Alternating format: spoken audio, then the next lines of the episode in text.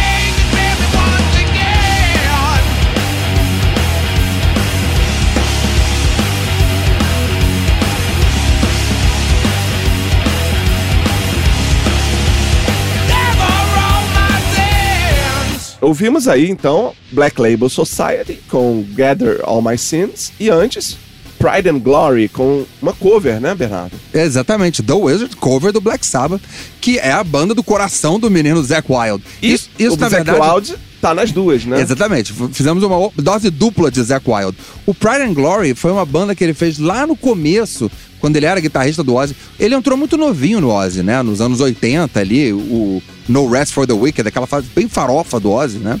O Zac Wild tava na banda, lourão, galã, antes de virar esse viking que ele virou É, depois. ele- o visual completamente diferente. né? Completamente visual- diferente. Porque era magrinho, cabelão platinado, liso. Depois virou esse cara barbudão, fortão, né? É, é, meio assustador, assim. Né? E aí o Pride and Glory foi uma banda que ele fez que é uma coisa meio pro country, assim, né? Com, com pesadão. Essa coisa meio pantanosa que foi dar no Black Label. Mas o Black Label é um metalzão. É um metal grave, com, com, com cara de rock do sul dos Estados Unidos. E o Pride and Glory é uma versão meio hard rock disso. É, tem muita guitarra sulista, né? Muita. Slide. Slide guitar, muita, é, umas partes muito acú muita coisa acústica também. Mas também tem, também tem umas guitarras pesadas ali. Então é, é um meio termo. É como se fosse um ensaio, eu acho, talvez, pro Black Label Society. É, meio né? isso. E o Pride and Glory tinha, além do Zac na guitarra e na voz, em algum momento. Teve, muita gente passou por ali, embora eles tenham gravado só um disco.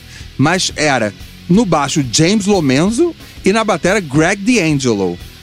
Curiosidade: esses dois vinham de uma banda farofaça chamada White Lion, que eu adoro, inclusive. Mas quais são as raízes? O Greg D'Angelo é batera original do Anthrax.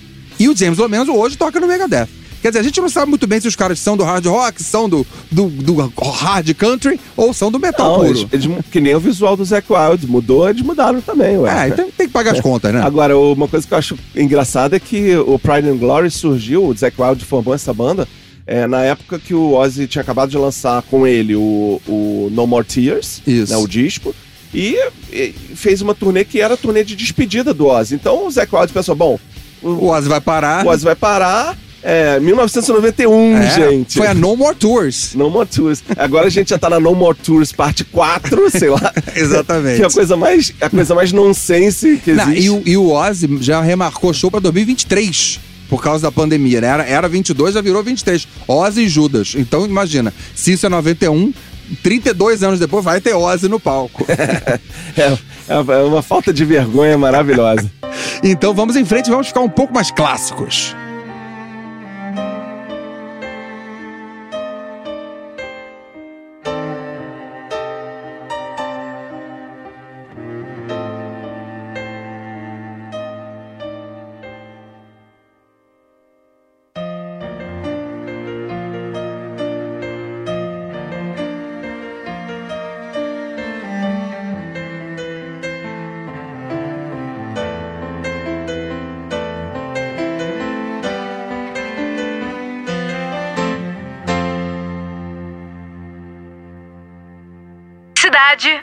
Ultimato. Ultimatum.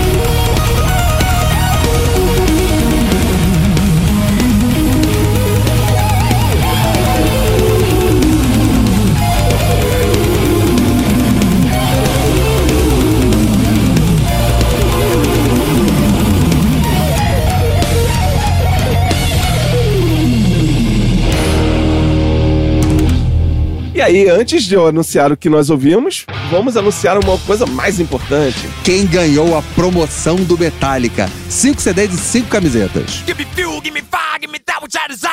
Rufem os tambores do metal, vamos aos ganhadores da nossa promoção do Metallica com a gravadora Universal. Um CD do Black Album, uma camiseta exclusiva. Eles vão para Arlene Cristina Nery Barbosa, Alexandre de Cavalcante Melo, Luan Lopes Matias, Antônio José Ramos Júnior, Cristiane Vieira de Farias. Parabéns a todos. Entrem em contato com a Rádio Cidade pelo 99588 1029. Digam que vocês ganharam a promoção do Metallica e vocês vão lá receber seus prêmios. Valeu!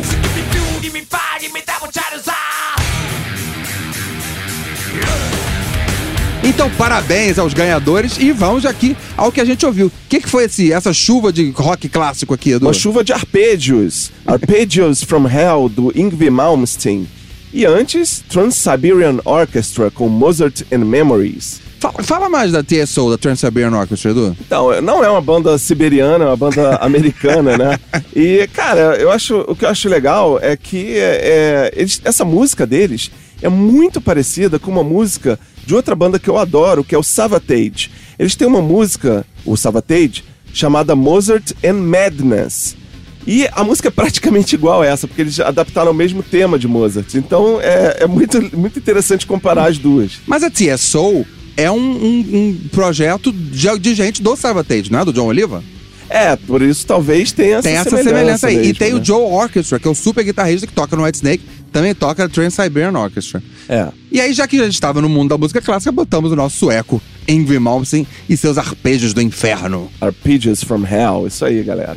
Então, maravilha. A gente se vê na terça que vem. Valeu. Valeu. Abraço. Você ouviu? Você ouviu Ultimato.